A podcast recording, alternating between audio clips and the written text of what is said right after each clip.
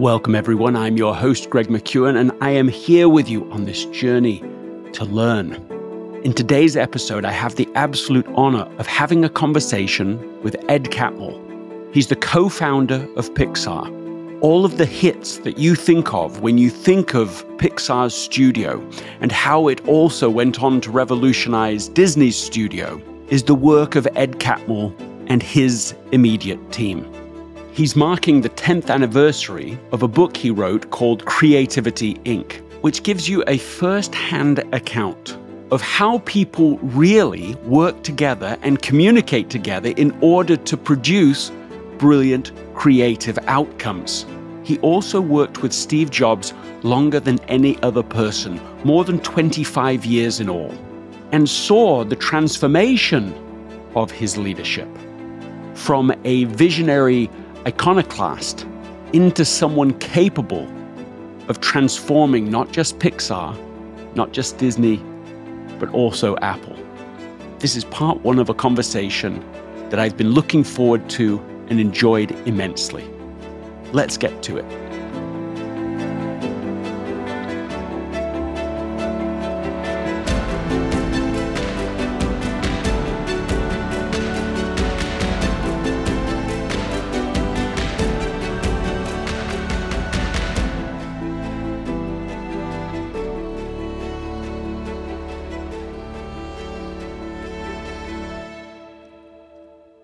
Thank you to everyone who has subscribed to this podcast. And if you are not one of those people, subscribe right now. Pause, subscribe, and then make it easy on yourself to get new episodes every Tuesday and Thursday. Ed Catmull, welcome to the podcast. Thank you very much. I want to start at the end, literally the end of this marvelous book, Creativity Inc course, it's its 10 year anniversary, a classic for all of those years. And at the end of the book, you write an afterword. It's called The Steve We Knew. You're referring, of course, to Steve Jobs, who you worked with uh, 25, 26 years, probably longer than anybody else in a professional setting, a close setting for that long. You have a, a unique perspective to offer. I wonder, you know, if you could just share a few thoughts as to why you wrote that essay and your, your thoughts about it in general. Well, the reason I wrote it is there were perceptions of Steve that came from his early years. And the perceptions are the kinds of things that you, you might write about or make movies about and so forth, but they don't actually capture the arc of his life.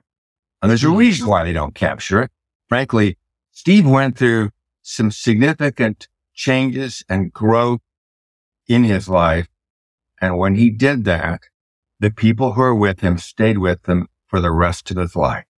And so when things started to be written about Steve or people talked about him, those of us who knew him were not about to talk about him or psychoanalyze him while he was still alive. He was our friend. That part of the story was missing. Mm. And it really mm. bothered me that people have these misconceptions about Steve and how he thought, how he worked, because it was very remarkable and doesn't match up with that, the things that, that were talked about him from his early part of his life. There's this appalling media coverage of Steve that paints him through the lens of his earliest version, the least mature, the least visionary, really, certainly certainly not the Steve that people did the very best work of their lives for. But they never outgrew the story. He outgrew it, but they didn't outgrow it. And those that know him best, I've worked with quite a few of them, and it's almost unrecognizable the version that was emphasized and the version they experienced. That seemed, as I was reading this essay, to be your experience, your thoughts. Yes. Well, the first thing was that I met Steve and knew him when he did have some of those characteristics that people read about. And I did experience some of them. And I wondered at the time, would he actually grow out of those? Would he get better empathy? Would he be able to listen better? To be honest, I didn't know at the beginning. Right. So there was a background question. And when he formed two companies, basically, after he left Apple, one of them he formed immediately, which was Next. And the other was a, year later when he acquired Pixar from Lucasfilm. Hmm. So with Next, he was basically in the same kind of business that he'd been in before and trying to do something that was a lot better. And over the years at Next, you, you could say when it came to the software, he made some brilliant decisions, brought in some brilliant people. And it ultimately led to the thing that Apple wanted. It was the reason that Apple bought Next was because mm-hmm. of that software. Mm-hmm. When it came to the hardware decisions, they were questionable. Some were good, some not so good, but he learned in the process.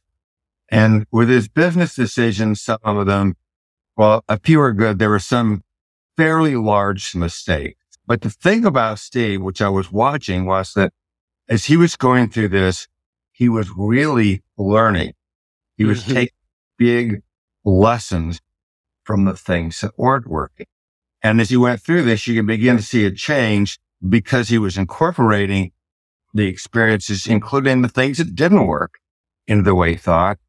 And I think just as important was understanding why he may have made the mistake and how he could think about relationships in the future. That was the next side. Now on the Pixar side, he acquired us and it was interesting because we didn't really have much of a business.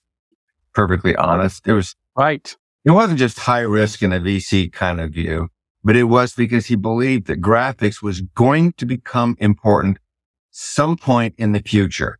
Now that distinguishes him from other people. He's not thinking about how do I turn this into a great business now? I mean, yes, he wanted us to succeed and to figure out how to make money because we were the most costly investment he ever made in his life. It was definitely a challenge, but he did it because he was looking far off in the future. That's pretty unusual. So that was the beginning of our relationship with him. There are so many things that you wrote, and I think I just want to even capture some of the precise language that you used because it really, I thought was was well done. You said, while many of the anecdotes people repeat about his behavior as a young executive are probably accurate, the overall portrait is way off the mark. The reality is, Steve changed profoundly in the years that I knew him. Now, I want to talk in a moment about how he changed, but if I'm reading the narrative right, the underlying narrative, I think that you feel you may have helped to mentor him in these particular leadership gaps. Maybe that's beyond what you're trying to say, but I think that he learned from Pixar and from getting married a, and his family a very different version of leadership than he had before. I wonder if you could share your reaction and thoughts to that. I would never call myself a mentor to Steve. I do feel like the style that we had was very different in the way we interacted with him than other people did. In, in what way? Well, the one thing was he did know and appreciate on the, the technology of computer graphics that the group that we had assembled over the years at Pixar was the best in the world. Like mm-hmm. this was the world class, uh, mm-hmm. the world class group. What I, what I could see is Steve was always respectful of the knowledge that others had. And he didn't assume that he knew more than other people did. I've seen this in case after case. He didn't come in as a know-it-all. He had a strong personality. Yes, he could articulate himself very well and express his view. He never pretended to know what others didn't. And hmm. he knew that this was an unusual group. He also knew that we had a different approach. Uh, this is something I started back at New York Tech and continued at Lucasfilm, which was that we published everything we did. Now, Steve is known to be secretive, but at hmm. New York Tech, we published everything and there was a logic to it. And that the logic was, I believe that if you connect deeply with your community appears on the outside, hmm. you get a better view of the world and you get the best people because people want to come to that kind of environment. Then I went to Lucasfilm and George was fine with it because he, that was his goal was to actually change the industry. And then Steve bought Pixar and we again published everything we ever did. Steve never challenged that. He's known to be secretive, hmm. but he never questioned that decision because he understood that we were doing something different. So that was one stylistic thing where he could see, okay, that's a different way of working. The other one was that with Steve, I never had an argument with him. I disagreed frequently, but my style of disagreeing was a different style for him. And the only reason we could get away with it was because everybody was so damn smart there. I, I don't argue with people. So if we disagreed, then, and I could not think as fast as he could, mm. and I'm not nearly as articulate. I mm. can't even say any sentence without making some mistake. Mm. Never been able to.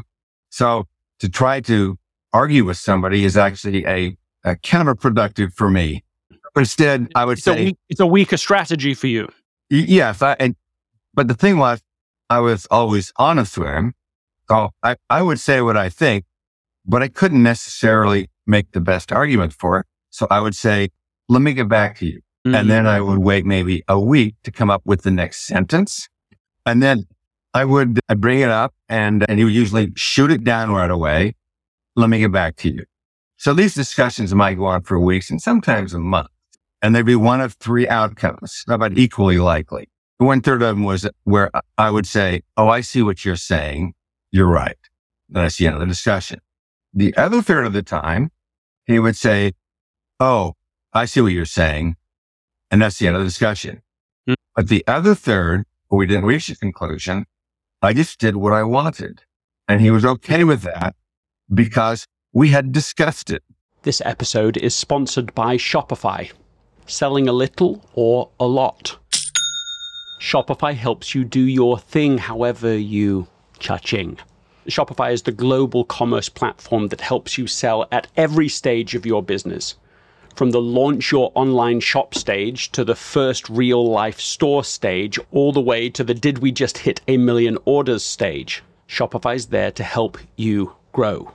So whether you're selling scented soap or offering outdoor outfits, Shopify helps you sell everywhere from their all in one e commerce platform to their in person point of sale system, whenever and whatever you're selling, Shopify's got you covered. Shopify helps turn browsers into buyers with the internet's best converting checkout, 15% better on average compared to other leading commerce platforms. So sell more with less effort thanks to Shopify Magic, which is your AI powered all star in my experience with every business that I have built, including this podcast, there are breakthrough moments, and those moments are often the result of finding the right partner. And I think that's a way to think about Shopify. Because no matter how big you want to grow, Shopify gives you everything you need to take control and take your business to the next level sign up for a $1 per month trial period at shopify.com slash greg. All lowercase. Go to shopify.com slash greg now to grow your business no matter what stage you're in. Shopify.com slash greg. This episode is brought to you by justworks. Are you still doing payroll manually in your business? Do you know someone who is? Because it is time to change that with with an exclusive offer. JustWorks supports small businesses with simple, seamless solutions like integrated payroll. For a limited time only, try out their payroll plan for one month free. As a reliable and flexible platform, JustWorks earns back time so you can focus on running your small business with big confidence. Designed to be flexible, JustWorks can support teams of one to as many as your small business hires, including contractors. In just 30 minutes, Set up payroll that streamlines paying your team, saves time, mitigates errors, and is desktop and mobile friendly. You can even integrate time tracking and benefits that support running your small business with big confidence. Don't miss your chance to get one month free by visiting justworks.com slash Greg. Secure the limited time offer and start letting JustWorks run your payroll so you don't have to. Start your free month now at justworks.com slash Greg. So it was just a different style. Well, but what's so striking to me about it is that you seem to have figured out a way to plus all the good things he was bringing and neutralize some of the things that made him tricky in the early days for some people to work with him. It seems like your style and maybe the style of the Pixar team as a whole just helped, I don't know the right ph- phrase, but kind of filter. It was like a filtering for, for Steve somehow, that it helped him to become better and help Pixar to become better and created this, this success cycle. Am I reading that right? How am I getting it wrong? It is right, but it's based on, on something which I did see early on with him was that whenever he saw something where he realized he was wrong, he would change on a dime. That is deep down inside, right at the very beginning, he always knew there was no percentage in being wrong. Mm. So as soon as he got the fact that he was wrong, he wouldn't hang on anymore. That's not a normal characteristic. There's okay. no percentage in being wrong. It's a really nice turn of phrase there. But you're right, it's not what people normally do. I've seen and I'm sure I've participated in arguments myself in which you fight for the thing that you know you want to be right rather than to get it right, which seems to have been quite a distinctive thing for Steve that he wanted to get it right more than he wanted to be right. And yes, and that principle is it is so incredibly important. And I and it led to a number of things at Apple and all, all the way through the rest of his life, which turned out to be fundamental and people still don't get about him is that he, he will argue a point. He's extremely in, in, articulate about arguing the point and he does come up with a viewpoint right away. But as soon as he realizes that it's the wrong one, he doesn't hang on to it. That's nothing to do with him being right. He's hmm. actually getting to the right place. And that distinction between, you know, putting out something and then proving it right, it is made between that and actually getting to the truth, getting to the right thing is a very important one. And it was fundamental to where we made our film. And Steve really got that. He appreciated that in the way we work and the way the directors work. And he said at one point, says that if he ever dies, he'd like to come back as a Pixar director. Because the, the basic principle is you put out something new. You don't know if it's going to work. You are trying to make it work, but you need to have a mechanism around you to get to the right place. And since you don't know, how do you interact with the people? How do you get other people in there who are going to both commit and let go when it's wrong? Now, this is, and it's almost like I'm getting abstract here, but no, I I love this specific idea. So please continue. So that if you come up with, let's say, an idea for something, whether it's a product or a film, then what we want in a leader or a director is a strong commitment to make this work. Now, but you've got input coming in from other people. It can be viewers, customers, partners who see things in a different way and they might disagree with you you're demonstrating the commitment and everybody needs that commitment. And then as soon as you realize you're wrong, boom, you switch. So mm. what does it mean to be both committed and at the same time being able to acknowledge when it doesn't work? I don't even call it really being wrong. It's not even a matter of being wrong. Sometimes like it doesn't work. Mm-hmm. Let it go and move on. That's a hard thing for people to do. Well, why is it? No, carry on. Well, what are the mechanisms that any company puts together in order to get to the point where, where people can do that well? And think that in a lot of cases, they don't put the right processes in place. Understood the concept. And his way of doing it in Apple was very different than it was at Pixar. But the concept, how do you get people around you to, to challenge and drive you to get the right thing? And then how do you let go when actually you discover they've seen something you haven't seen? Well, and it's that particular thing, that rapid letting go that seems to be a particular strength for Steve and seemed to be this connective tissue between him and then all the directors at Pixar, because it's the same strength. You write about it. How does somebody listening to this develop that ability to let go on a dime, to immediately let go of the thing that is wrong, or the thing that isn't working, or the thing that's less correct than something that they have now learned? Well, I know in the case of Pixar, we had one mechanism for doing it. It's actually a series of mechanisms to get there. And Steve had a very different style in running Apple. And when he interacted with Pixar, we had a, a way for him to use his style at Pixar, not in the making of the movies. He had an, an unexpected and unusual role with the films. But in terms of the way he works, the best example I can think of is that Pixar was a public company for 10 years. And during that 10 years, Steve fired two members of the board of directors. And the reason he fired them was they never disagreed with him. And he said, if they don't disagree with me, then they aren't really bringing any value to the company. Now, this is a subtle but important concept is he wants people around who know it isn't just they're argumentative. That isn't what he means. What he means is that when they have a viewpoint, they can express it. And then when you're discussing it, maybe even what may appear to be arguing, it's really not. It's like different viewpoints colliding, trying to get to the truth of the underlying matter. And when you've got a group that knows how to push back and appreciates that with anybody willing to let go of something because their ego isn't on the line. Truth is on the line. And if you put that in place, you end up with a very robust group. And the way that Steve would do it was you know, the kind of people he assembled and the way they would disagree with him because he, the people around him knew how to disagree and they did disagree. At, at Pixar, we had a different style of doing that.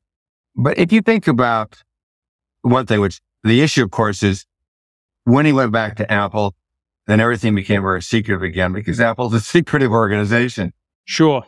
But if you look at the emergence of the iPhone, it's mm-hmm. a beautiful example.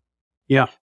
So he, they, Apple had gone through this incredible growth and its resurgence because of its laptop, excuse me, its desktop computers and its laptops and portable. But Steve said, okay, we're reaching the limits of how that business can grow. So we'll need to switch to a different, not just a new technology, but a different business model. So he go back, you went back to his team and he thought the next step was to go with the iPad. His team didn't agree. And after these disagreements, then he realized they were right. And so they came out phone instead. Okay. Now there's another set of disagreements that went on. And that was, should the app store uh, should, should the apps be open or closed? Steve wanted them to be closed. And when the, as you know, when the, the phone came out, it was announced as being closed and, you know, basically Apple control. Right. Within a few months, they realized they were wrong. And uh, like three or four months in, they started working on the Apple store. The real point was he had these disagreements. He prevailed in one. He realize you're right and the other. He's still the CEO. He still has to make a decision. But he had people around who were basically expressing a different viewpoint while they're trying to figure out the truth. Now, for the people who didn't agree on any of those, were they fired because they disagreed? No. Right. That was their value. And he knew that. So he could go through those changes with the group of people who would have lively and intense discussion. I wasn't in those meetings. I was only in the board of directors of Pixar. And I also know that the people at Apple say that he was, you know, probably more relaxed and different at Pixar than he was at Apple. And I'm not saying he was the same everywhere. His heart was in that market. I mean, starting at Apple. And I knew this all these years we were with him. Like, that's where his real heart is. That's what he really cares about deep down inside. But, you know, I watched him Pixar and how he worked and his role with us was actually the protector and it was actually great that he jobs as your protector. Yeah, I'm sure. But also it's protection and challenging. Challenging internally, but then having loyalty externally. Yes, that's right. But as our chairman and CEO of Pixar, he's the one that dealt with the outside world. He's the one that negotiated with Disney. But inside, he didn't tell us how to, to do things. Now, I make this comparison with the brain trust because the brain trust was a different mechanism for getting the truth. For those that don't know what the brain trust is, can you just share a little bit about that unique uh, creation at Pixar? Y- yes. So it, it happened and almost by accident. So we first started off and our first few films we had, besides having some remarkably creative people together working on these films, we got some pushback from Disney. So mainly at the beginning it was Tom Schumacher, who later went to uh, New York to be over the theater. So Tom was very good at giving a stride, and we recognized there was value in Tom's pushing back. He had a vested interest in our success. He gave good notes, didn't tell us what to do, but there was some value to us in having that external thing. And he wasn't lost in our film. So we started to do better and Disney started to go downhill and, and he had moved back to New York, as I mentioned. Tom moved to New York and we realized and uh, Andrew Dan had realized we were going to lose this external force. Hmm. Because if your only decision making is internal, you can get lost in your own thinking. You can get caught up in it. And there's a whole variety of complex human emotions that are involved in making these projects. But the result is you can get lost in it. And, and just before going further, I, I want to hear now the, the further development of it, but just to pause on that moment, I think about all of the people who, you know, when they go to the White House, suddenly and immediately can get disconnected from what everyone else is actually dealing with in the real world because of this sort of, you know, theme that you're describing. And, and I think that's just an example writ large of a phenomenon where leaders get out of touch with the people they're supposed to lead because of the fact that they are now the leader. It's a, it's a cycle that I think is really challenging to not fall into. It's the default pattern. And it sounds like the brain trust was a part of the antidote to that problem. What am I getting wrong? No, that that's exactly right. It's the thing that most people don't understand is that it's one thing to look at it from the outside or even work side by side with it. But when you've got the mantle, it alters your perception of reality, not what mm. you thought. And, and, you know, it all, you know, so many companies, this happens where people have got a notion of what they should do as a leader or the notion of what it means to be right or give advice to people or tell them what to do. And a lot of damage happens. They get the concept of what the job is wrong. Right.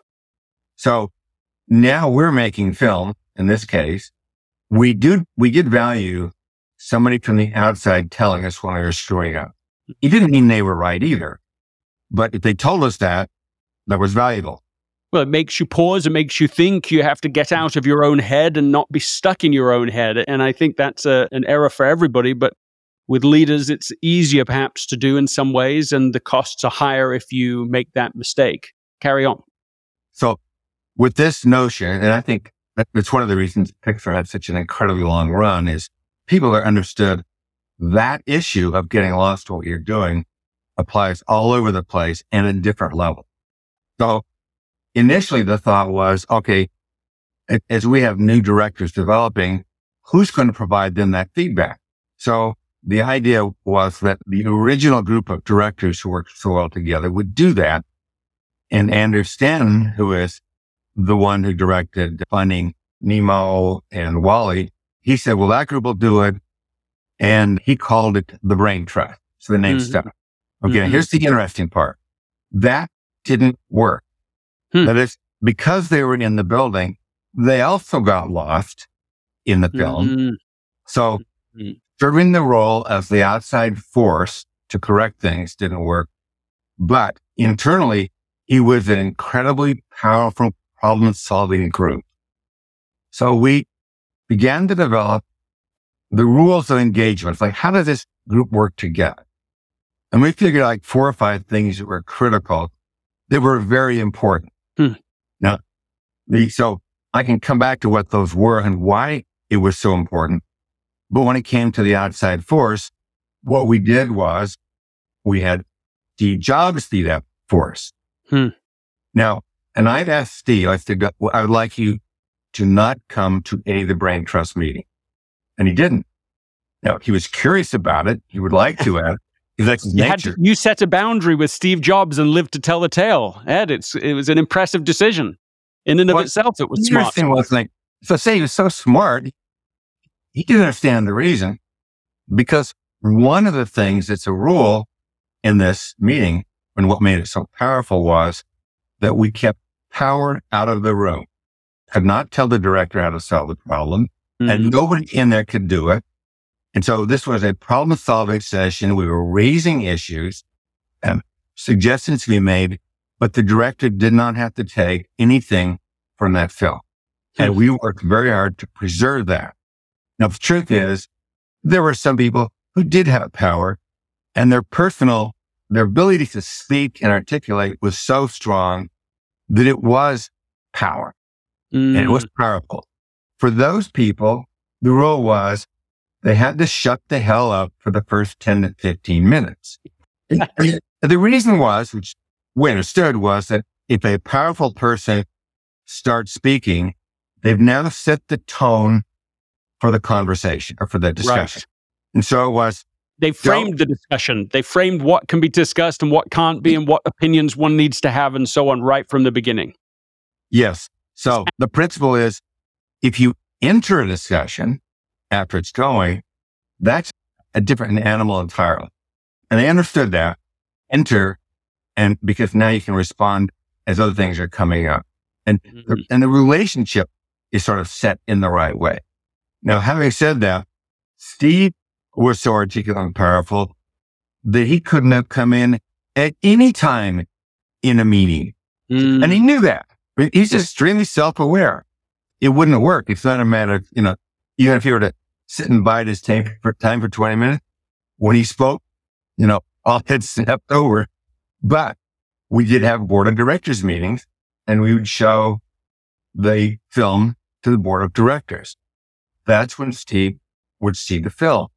So every time we had one of these screenings, and now to somebody who is articulate, then he would always call me the morning of and he would say, Ed, how's it going? And I would say, it's actually going pretty well. Good to hear that. The end of discussions, really short. Or I might say, we have problems. He'd say, good to know in discussion. I never told Steve what to think. Oh, because we needed him, you know, to be spontaneous. To be fresh. Yeah. So all he knew was based upon my watching other people, we were having a serious problem. So then he would watch the movie. We would come into the board of directors meeting and he would start by saying, he said, I am not a filmmaker. So you can ignore anything I say. And he actually meant that. He's mm-hmm. not a mm. filmmaker and they could ignore what he said because he wasn't experienced in what he did. Sure. But then he, he would say these really articulate things and he could say them so articulately and so beautifully hmm. that it like a gut punch, the outside force. Now, the interesting phenomenon that I watched is that a lot of the directors said they heard Steve say things and observe things that they had never heard before. Okay. Now, these, the, what was interesting about it is I'm in all the meetings. Hmm. I've heard all, everybody talk. Right. There was never anything that Steve ever commented on ever that had not been said by some of the other filmmakers. In oh, that's really interesting. Because if people are good and they work with each other and they like each other, they also learn how to dismiss or not hear each other. So, but, but you couldn't dismiss Steve.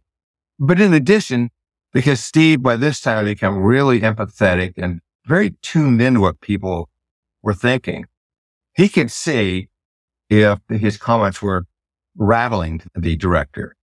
And so at the end, he'd say, let's go for a walk.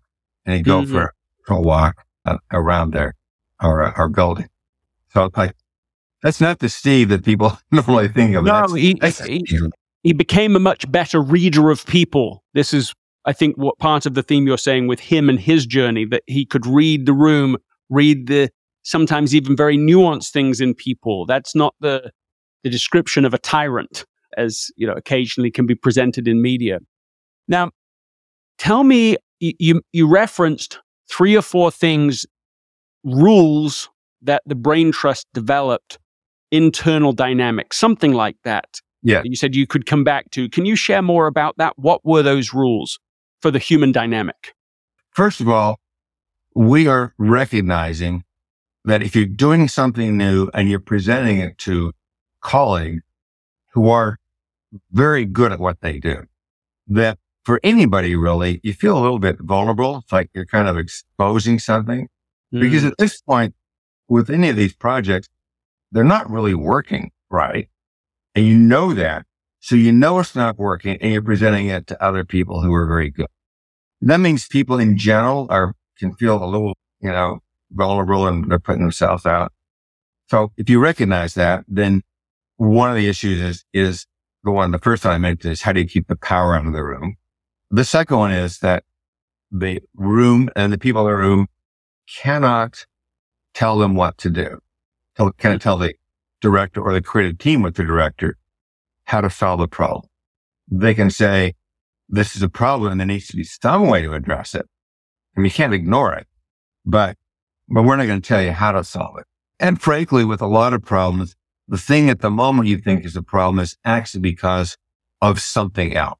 Mm-hmm. They, you know, like, like in with storytelling, you set things up, right? Well, if they're not set up right, the symptom may not be the problem. Just maybe you have something else you have to fix. So the other one is one really has to be candid. You can't hold things. This episode is brought to you by Backblaze. And what I wish was brought to you today was a story about how Backblaze helped me recently to get all of my file back that was just eliminated, but I didn't have Backblaze at the time. And so a really important document that I had been working on for months has been deleted out of the cloud. And if I'd had Backblaze, just like over 55 billion files that they've helped customers restore, I'd be okay. So, seriously, back up your stuff. Receive a fully featured, no risk free trial at backblaze.com forward slash Greg. That's B A C K B L A Z E dot com forward slash Greg. You can go there, play with it, start protecting yourself from potential bad times. Start today. This episode is sponsored by Factor. Well, here we are. It's the new year. Is there any person listening to this who didn't eat a little too much of the wrong foods over the last few weeks through the holidays? Well, if there is someone, I'm not talking to you right now.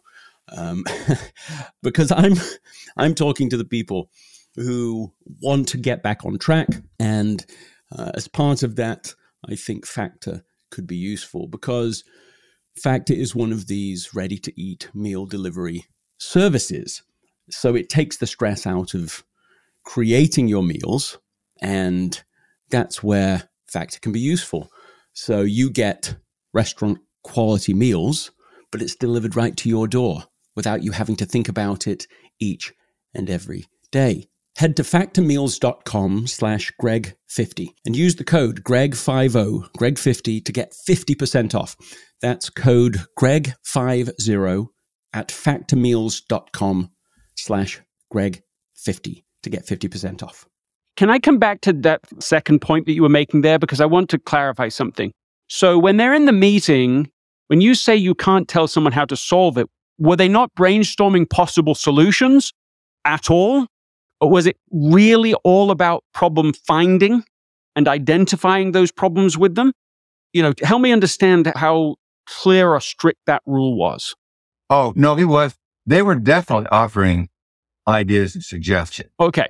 So there's constant brainstorming around what problems they see. They're participating in both, but they're not in control of the selection or the execution of those solutions. That's right. So okay. in other words, you're not mandating anything. Right. And then you'll start to riff on something and you might go down a thing. And uh, in general, actually, there's also a fair amount of laughing mm. in these films. And then sometimes the ideas go, you know, too crazy. Then you sort of pull it back to center. But you are trying to make it so that the environment is free flowing. You'll move from problem to problem. You'll raise issues, offer suggestions. That will spark things. You know, like any good discussion, you're saying something and all of a sudden click, things start to come together. And that's, that's the way it should be. And what you're really trying to do is protect that and allow it to happen.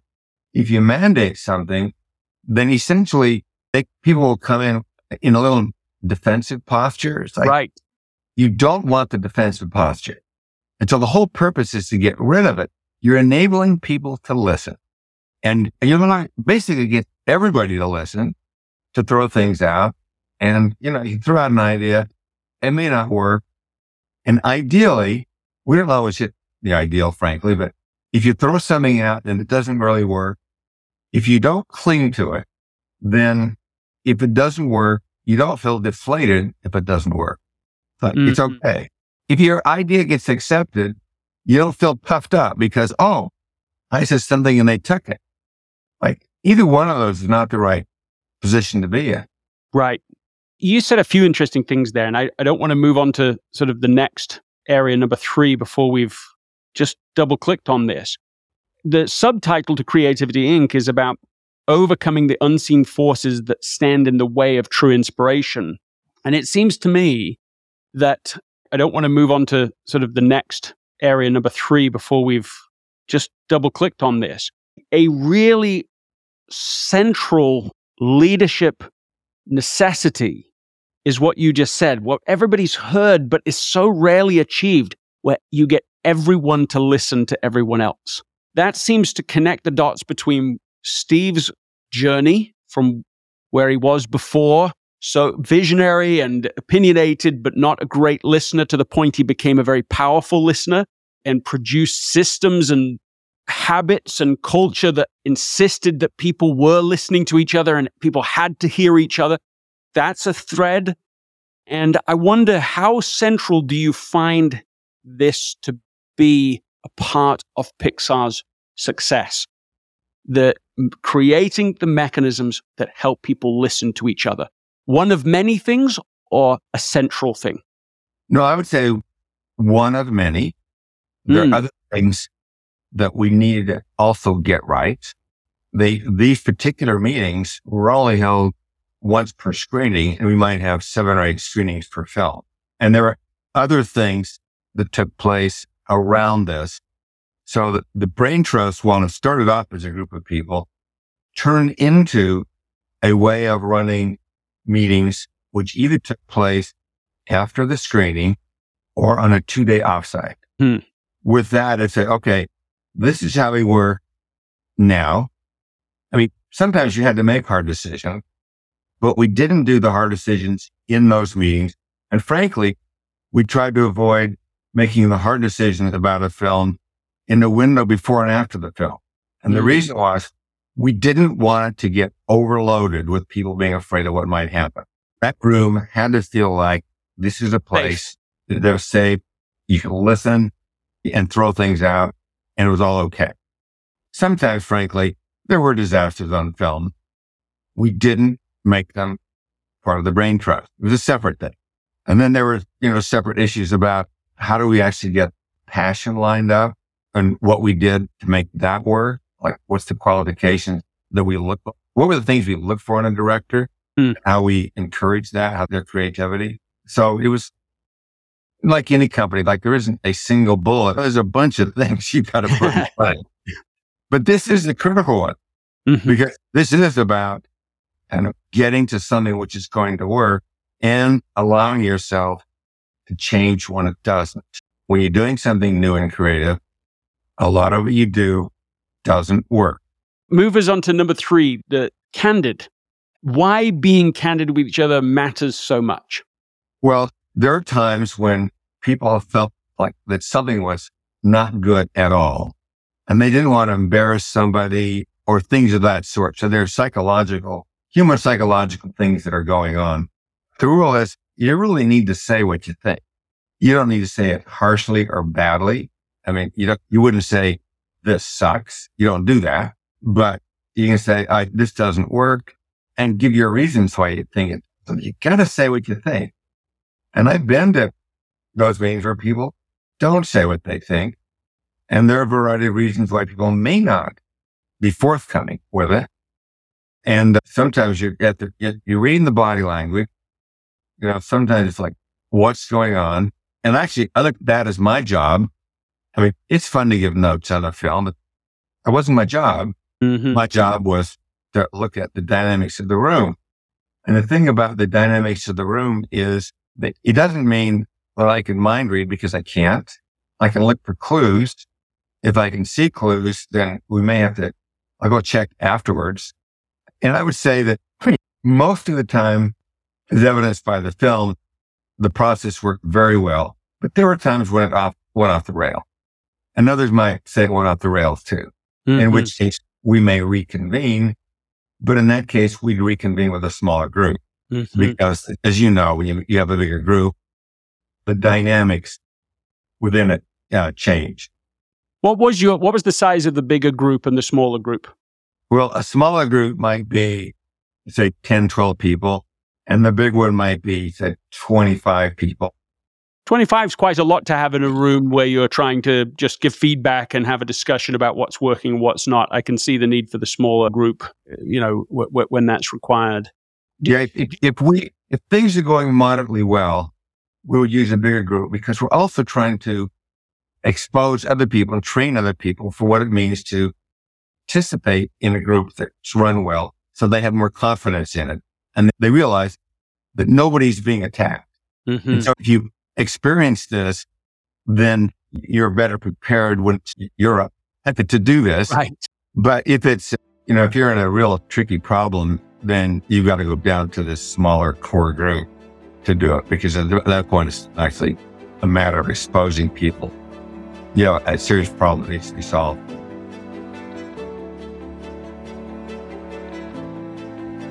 What is one idea you heard today that caught your attention?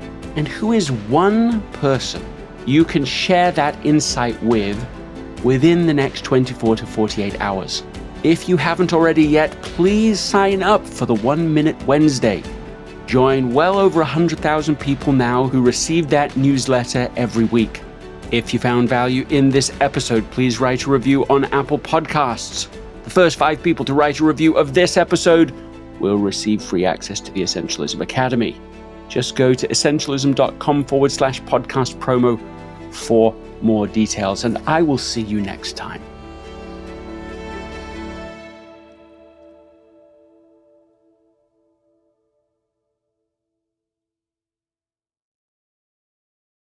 This episode is brought to you by the Yap Media Podcast Network. I'm Hala Taha, CEO of the award winning digital media empire, Yap Media and host of Yap Young and Profiting Podcast, a number one entrepreneurship and self improvement podcast where you can listen, learn, and profit. On Young and Profiting Podcast, I interview the brightest minds in the world and I turn their wisdom into actionable advice that you can use in your daily life. Each week, we dive into a new topic like the art of side hustles, how to level up your influence and persuasion, and goal setting. I interview A list guests on Young and Profiting. I've got the best guests, like the world's number one negotiation expert, Chris Voss Shark Daymond John, serial entrepreneurs Alex and Leila Hormozi, and even movie stars like Matthew McConaughey. There's absolutely no fluff on my podcast, and that's on purpose. Every episode is jam packed with advice that's going to push your life forward. I do my research, I get straight to the point, and I take things really seriously, which is why I'm known as the podcast princess and how I became one of the top podcasters in the world in less than five years. Young and Profiting Podcast is for all ages. Don't let the name fool you. It's an advanced show. As long as you want to learn and level up, you will be forever young. So join podcast royalty and subscribe to Young and Profiting Podcast, or YAP, like it's often called by my YAP fam, on Apple, Spotify, Castbox, or wherever you listen to your podcasts.